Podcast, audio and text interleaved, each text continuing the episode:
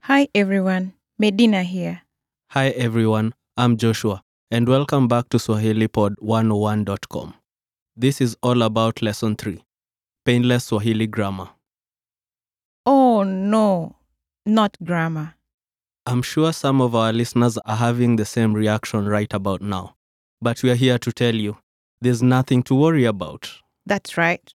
We've made Swahili grammar so simple that you'll wonder what the fuss was all about. You'll be surprised to learn that compared to English, Swahili grammar is amazingly easy. It's not the kind you'd need to spend hours and hours memorizing. In fact, you could master the basics in less than a week. Less than a week? Well, we'll see about that. Just trust me. It's nowhere near as hard as your college professor makes it seem. Well, the basic word order is certainly similar to English. But some of the more difficult aspects of Swahili grammar can't be easily summed up. You need complicated grammar explanations to understand how it all works. Right, Medina? Not quite. All you need is agreement. Grammatical agreement means that all the pieces and parts of a sentence need to agree with or match everything else. But we'll talk more about this later because you're getting off topic. So here is a quick grammar overview. Now, grammar has its place. But in these all about lessons, we are going to avoid all but the most basic grammatical terms. That's right. Introducing unfamiliar grammatical concepts in the early stages of language learning actually makes things much more difficult than they need to be. We'll start by talking about verbs, which, as you know, indicate action. All languages have verbs, which makes learning them an important place to start. But every language uses those verbs differently, which means that they need special attention. Swahili verbs act almost exactly the same as English verbs. So, if you know English basics, then there's nothing to worry about. That means less vocabulary to learn. That's right. Swahili verbs contain one central meaning, time, also called tense. The tense is past, present, or future. That's it. No other meanings are needed? Only time. The meaning is expressed by conjugating the verbs. Yes.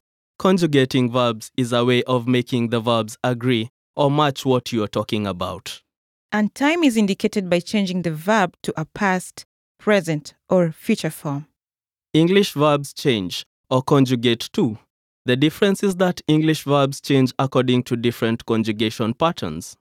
That's right. For example, time can be expressed as I was happy, past tense, which is different from I am happy, present tense, which is different from I will be happy, future tense.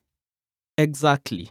In English, there's also the person like I am happy, which is different from he is happy, which is different from we are happy. And this is not at all necessary for verbs in Swahili. We went through that pretty fast, didn't we? But don't worry about the details right now. We'll just go for the bigger picture. Right. Swahili verbs are conjugated according to patterns that are slightly different than English. They have the same or slightly more meaning in them than English verbs do.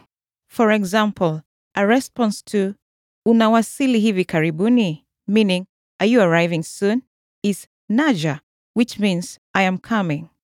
In Swahili, just as in English, the present tense am is needed to make a sentence.